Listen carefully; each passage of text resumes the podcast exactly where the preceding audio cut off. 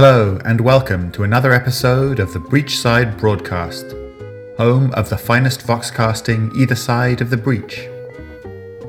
On tonight's episode, we have the conclusion of Common Ground, the story of Reva, a woman with an unusual affinity for the dead, and her companion Vincent, a rebel guild exorcist. Together, they have gathered a community of the living and the dead in a small clinic in the quarantine zone. I hope you enjoy the conclusion of Common Ground right after this word from our sponsor.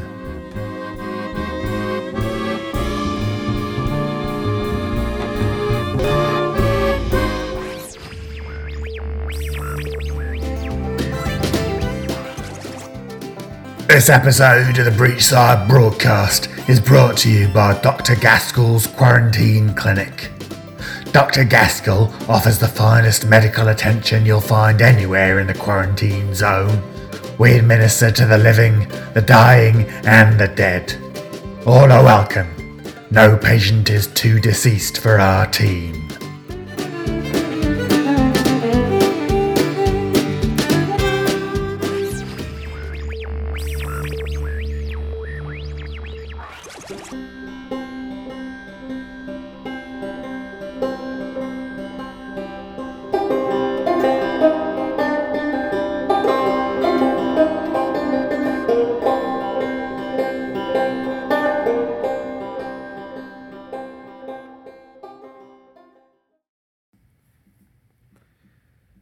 The arrival of the undead at the clinic was not as tumultuous as Vincent had expected.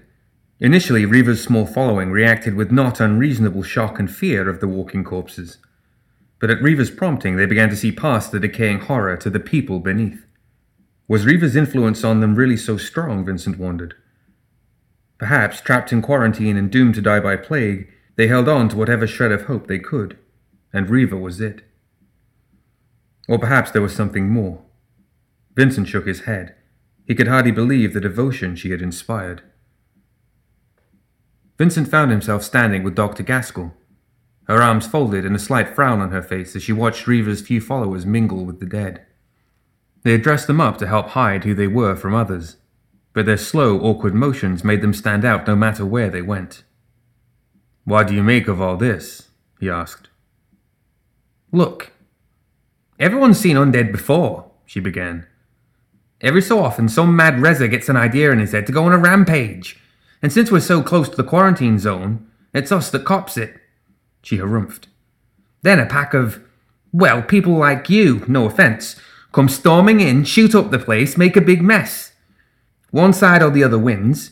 You all skulk off to lick your wounds, and we pick up the pieces and get on with our lives as best we can until the next time. This, though, she shook her head. I don't like it. Vincent studied her face. You think they'll attack when we least expect it? She raised an eyebrow at him. Son, they don't look like they could hit the broadside of a barn. She shuddered as one of the followers embraced an elderly cadaver, yellow ichor drooling from its mouth onto her shoulder. It doesn't look very sanitary.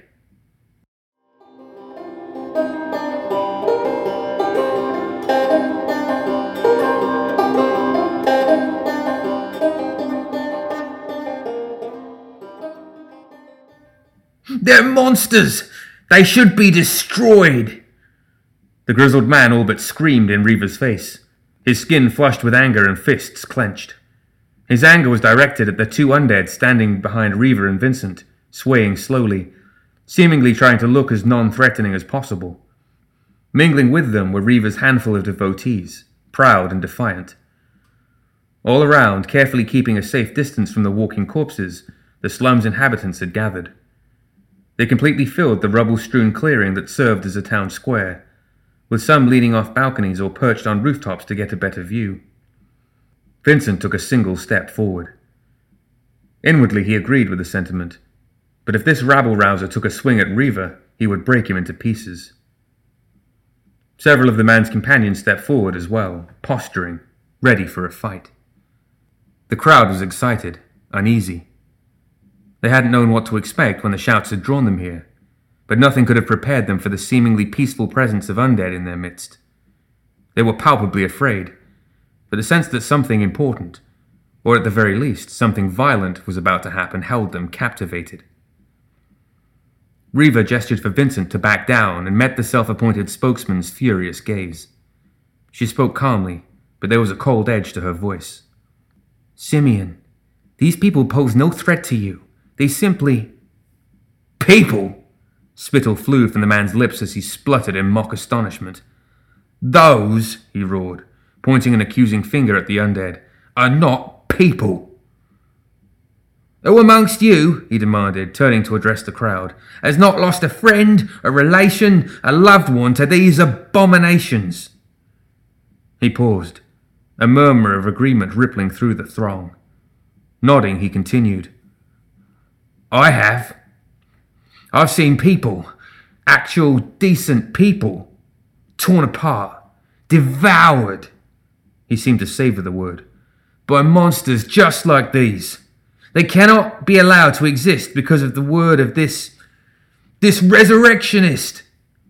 The murmur grew, punctuated by shouts of support. Vincent was bristling, but he could also sense that the mood was against them.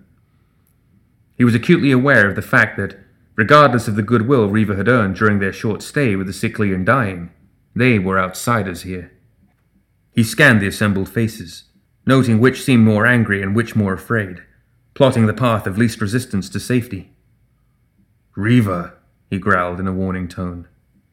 Reva's face betrayed no concern. Her voice rang out across the square, high and clear. It's true, she began, as Vincent shot her a look of alarm, that the unliving you have encountered before have done terrible things. They have done so at the bidding of cruel and vicious masters with the power to compel their every thought and deed. Who amongst you, she echoed with a sidelong glance at Simeon, can truthfully say that they have never done things they regret, of which they are not proud, when forced to by someone else. The crowd muttered, but seemed to be considering Reva's words. Vincent thought he saw a subtle blend of emotions flash across the faces of Simeon and his cronies. Momentary confusion, surprise, and a calculating thoughtfulness as they realized Reva's gambit. These people understand what it means to be powerless, Vincent thought. But you don't, do you, Simeon? These two, Reva swept her hand to indicate the undead, have broken free from such tyranny. They simply wish to find a place, to stop being between. With no masters, they are free to follow their own hearts and minds. That's not right. The thought leapt unbidden into Vincent's head, and he wondered why the strangeness of all this seemed to have only just struck him now. He dealt with wild zombies before. They were mindless, ravening beasts. They didn't have any desires or concerns beyond killing and eating anything they could find. And yet, these undead seemed genuinely motivated by a longing to be accepted, to feel a connection, to contribute. Their decaying expressions looked almost pleading. Was this Reva's doing somehow? They will bring the death marshals to our doorsteps, Simeon bellowed, trying a different tack undead walk in the streets. You think the guild won't notice? They will bring guns and fire. They will raze your homes to the ground, and they will kill anyone they believe is working with these resurrectionists, which will be all of us. We've all heard the rumours about your Arcanist ties, Simeon, Dr. Gaskell shouted. You're not one who gets to complain about drawing guild attention. A murmur went through the crowd at that. Vincent glanced at the doctor with a new respect, which was clearly shared by most of those living in this guild forgotten ghetto. Simeon, for his part, looked taken aback, but years of ferreting out the truth had pitted Vincent against greater actors than him. He's going to be trouble, Vincent thought, as Simeon and his cronies melted back through the crowd.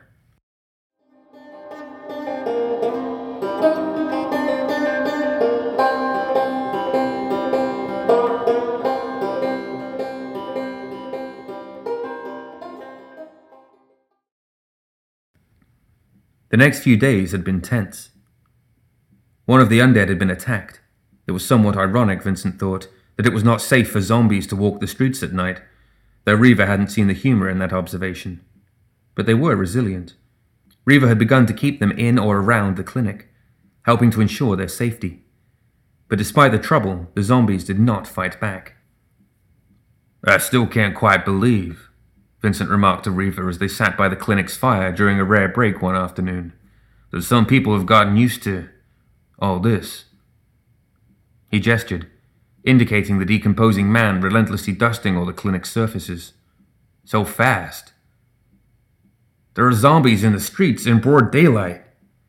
Normal people will be boarding up their windows to keep them out, but your followers seem to welcome their company. Doesn't that seem, I don't know, he gestured wildly, searching for the right word. Insane? People adapt. That's what they're best at. Most people can't afford the luxury of normal, so they make do with what they can get. Many of these people will travel beyond the veil themselves before too long, and you can't begrudge them wanting to believe that some small part of them might still live. I'm not sure how much you can call what these things are doing living. Get off, Vincent shouted, shooing away the man that had begun trying determinedly to dust off the top of his head. I swear it does that on purpose. Don't be rude, Reva admonished, but her eyes glittered with amusement. Takashi is just trying to help, aren't you, darling? The zombie made a disgusting wet noise that might have been the undead equivalent of a haughty sniff and lurched away. Anyway, Reva continued, you can't. The clinic door crashed open as one of Reva's followers burst in, a wild look in her eyes. There was soot and blood on her hands and smeared across her face. Reva and Vincent were on their feet in an instant. My lady, the woman gasped, one hand against the wall for support, the other holding her ribs. Catch your breath, Mara, Reva reassured her, but the woman shook her head. No time, she panted. Simeon is attacking your followers. Mara swayed but remained standing. Simeon and the other two that are always with him. They were leading a mob, shouting about the dead staying dead. Some of us tried to stop them, but they have magic. I saw Simeon throw fire from his hands. Out of breath, she had to take a moment to compose herself. They're burning our houses. The guild aren't going to stop them, she gulped. We have to get you to safety. They'll be here any minute. Vincent looked to Reva. Her mouth was set in a thin line, and her fists were clenched in white knuckled fury. No, she said in a voice as hard and cold as iron. Sister, find the others. Tell them to arm themselves with anything they can. Takashi, she called, and the decaying man raised his head. Get ready. Follow the smoke. She strode to the door, her cloak billowing behind her. Vincent, she commanded, with me. Her voice brooked no discussion. Outside, the air swirled with ashes. Another of Reva's inner circle waited nervously, holding the reins of the horse that had first carried them here. Vincent helped Reva into the saddle and began to explain the path she should take to avoid the conflict. But she cut him short. We do not run.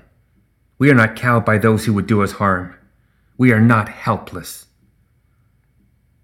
Other devotees began to emerge from the clinic, armed with whatever had come to hand kitchen knives, surgical implements, fireplace pokers.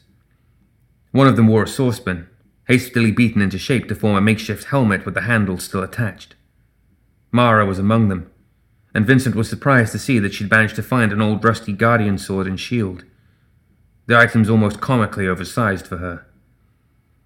They all wore expressions of grim determination, and gathered in a circle around Reva as she spoke. Vincent scanned the area. There's not enough of us to handle a mob. His thoughts were interrupted by the voice of Reva, cutting through all the sound and chaos. These are our streets, our homes, our people. Who will defend them if not us? If others bring us a war, then we shall be warriors. She raised her fist, and the group let out a shout. Some wordless battle cry, motley weapons held aloft. In the thickening smoke, Vincent would have sworn that Reva shone within a light, and that it was reflected in the upturned eyes of her small congregation. I have to stop this, Vincent thought. She's going to get them all killed. She had seemed so lucid, so thoughtful and self possessed for such a long time that he'd banished his concerns about her supposed madness. But now they came flooding back in an unstoppable tide.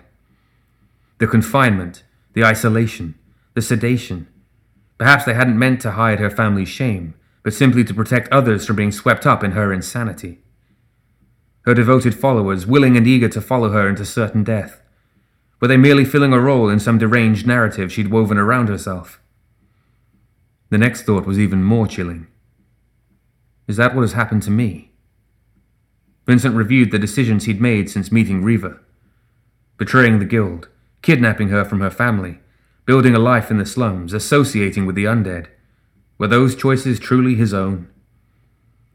He shook his head, trying to clear his mind, to sort the nagging doubts from the truth. No, he decided. I'm here because it is right. Her suffering was unjust, and I rescued her. People were in need, so we helped them. The zombies. Well, somebody has to be ready when they inevitably turn on us. And she's right. These people are losing their homes and their lives, and nobody else is going to save them. His eyes met Reva's as she surveyed her troops, now whipped into a fervor. She nodded to him, and he returned the gesture. There must be retribution. By the time they rounded the corner of Thimble Street, the air was choked with thick smoke. Ahead, they could just make out vague human figures in the looming shapes of buildings, illuminated by the flames that roared around them. As they watched in horror, one of the burning structures collapsed into the street, the impact shaking the ground and scattering smoldering rubble across the cobbles. Jets of flame shot out from the hands of several figures in the haze, turning the fallen house into a blazing wall of fire. Even above the roaring of the inferno, Vincent could hear distant crashing and tearing sounds. Something large and very heavy was attempting to force its way through the debris. The figures began moving further down the street, heading in their direction, more incandescent streams leaping from them to the surrounding buildings. Whatever mob Simeon had gathered had dissipated with the ash and smoke, leaving just the mages before them. This is wanton destruction, Vincent growled. Reva gave him a look of approval. You're beginning to see beyond the surface, she murmured, and Vincent got the impression she meant more than just the current destruction. This scenario had played out again and again all over Malifaux. Innocent civilians caught between rival forces that saw them as nothing but an inconvenience. To the others who were standing in shocked silence, she shouted, Charge! The devotees surged forward, howling in rage. They fell upon the nearest mage before he had a chance to react and bore him to the ground. He vanished, screaming, as the ragtag group overwhelmed him, makeshift weapons plunging into the fray and emerging bloody, only to stab down again with frenzied vigor. The second mage caught sight of Reva on her horse and began an incantation, elemental forces gathering between his hands. Acting entirely on instinct, Vincent stepped in front of Reva and fired his crossbow, the bolt cleanly piercing the man's throat and snapping his head back. The heat from his interrupted spell swept over Vincent like a desert wind as he collapsed. Simeon, fingers dancing in some arcane pattern, whirled to face the group. You, he bellowed at Reva, meddling ghoul. This is on your head. You forced our hand. Look at what you've wrought. One of the devotees rushed at him, but a sweep of Simeon's hand engulfed him in fire, his scream drowned by the flames. In a heartbeat, the man's body fell smoking on the cobbles, unrecognizable. Call off your dogs, Reva. This is between you and me. Reva shook her head, looking down at him sadly. No, Simeon. This is between you and the dead. She gestured to the burnt body that had just fallen moments before, casually raising her hand, and the scorched body was rising, not struggling to its feet as one of the walking corpses might, but floating weightlessly like ash in a gentle breeze. A stark purple light welled up within it, spilling from its blackened eyes and mouth and the cracks in its charred skin. As it drifted, it turned slowly to face Simeon. The light extended, flowed into luminous tendrils that swelled and streamed towards Simeon, growing thicker, longer, sharper. With a snarl, Simeon threw both arms forward to incinerate the apparition. Quicker than Vincent's eye could follow, a glimmering curl lashed out from the floating body, fast as a striking whip, but without a sound, barely disturbing the smoke that swirled around them. Simeon's hands landed on the cobbled street a few feet from where the man still stood, staring in disbelief at the stumps of his forearms. Blood spurted bright crimson, and he slumped to his knees. With a shocking crash, the hulking form of a peacekeeper burst through the burning rubble, blocking the street. Vincent heard the blast of air from its pneumatic launcher and a sickening crunch as the barbed harpoon impacted flesh and bone. For a split second, Mara stood transfixed, a look of surprise on her face, her rusty sword slipping from nerveless fingers to clatter on the stones. Then the cable snapped taut, and she was yanked off her feet into the waiting arms of the steel monster. She gave one brief cry as it wrenched the harpoon free. Then its great piston driven fist simply crushed her and cast her mangled body aside. A peacekeeper. Here. Vincent frantically tried to make sense of what was happening. Looking around, Vincent realized that the battle was close to the barricade the guild had set up when it established quarantine. They must have assumed the battle was coming to them and responded. Of course, they couldn't have gotten cleared for a peacekeeper this quickly. Vincent clenched his fists as he realized the implication. The Guild had been mobilizing to wipe out the people here already. The Guild weren't going to let a few consumption ridden poor folk relegate any more of their precious city to the quarantine zone. Take cover! Vincent shouted, and the remaining followers scattered. Vincent crouched behind a chunk of masonry and tried to assess the enemy forces. Behind the peacekeeper, shapes wearing guard uniforms and gas masks were moving through the smoke but he couldn't be sure how many. The peacekeeper was swinging its low slung head from side to side, searching for new targets. Beside the huge construct, Mara's shattered remains began to glow. The light was darker this time, rising higher to form a human shape.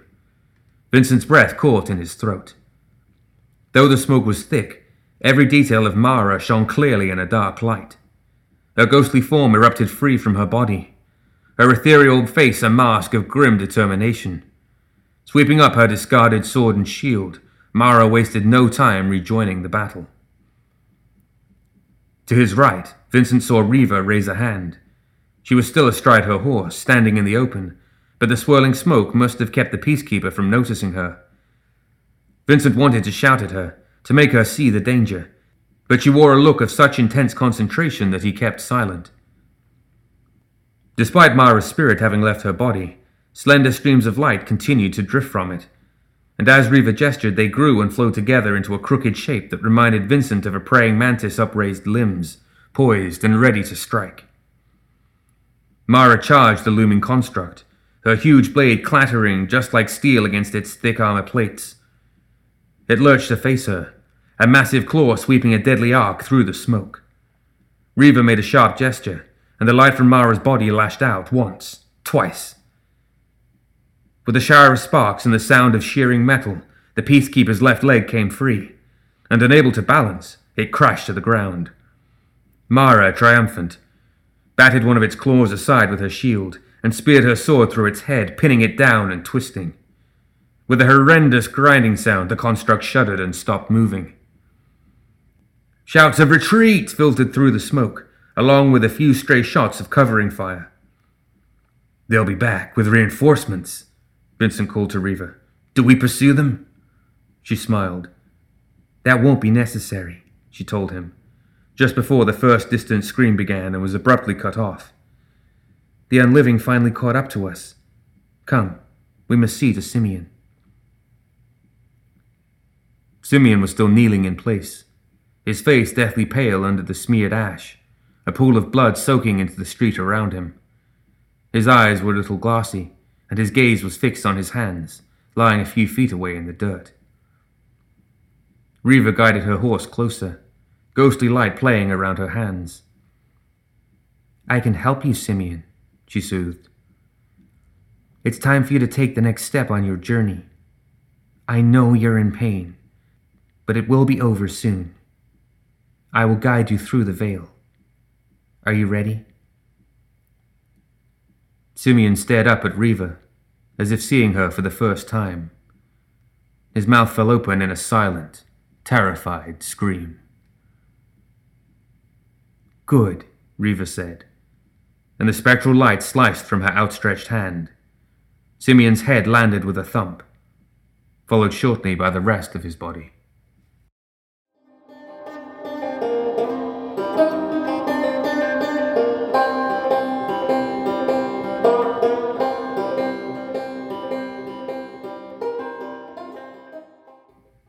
When the fires were under control, and the dead had all been accounted for, Vincent found Reva sitting alone by the clinic's fireplace.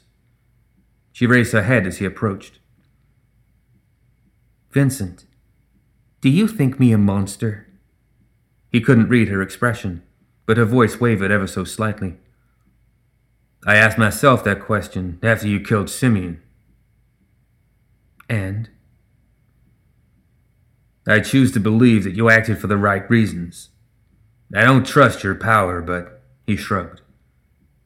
I trust you. Thank you, she said quietly. The guild will send soldiers to investigate the fires. We can't stay here. We should leave and take any who are willing so we can reorganize and plan what comes next. Reva nodded, looking distant. Very well, Vincent. I trust you too. Gather up those who are loyal, and we shall make our way. There may be others who can help us.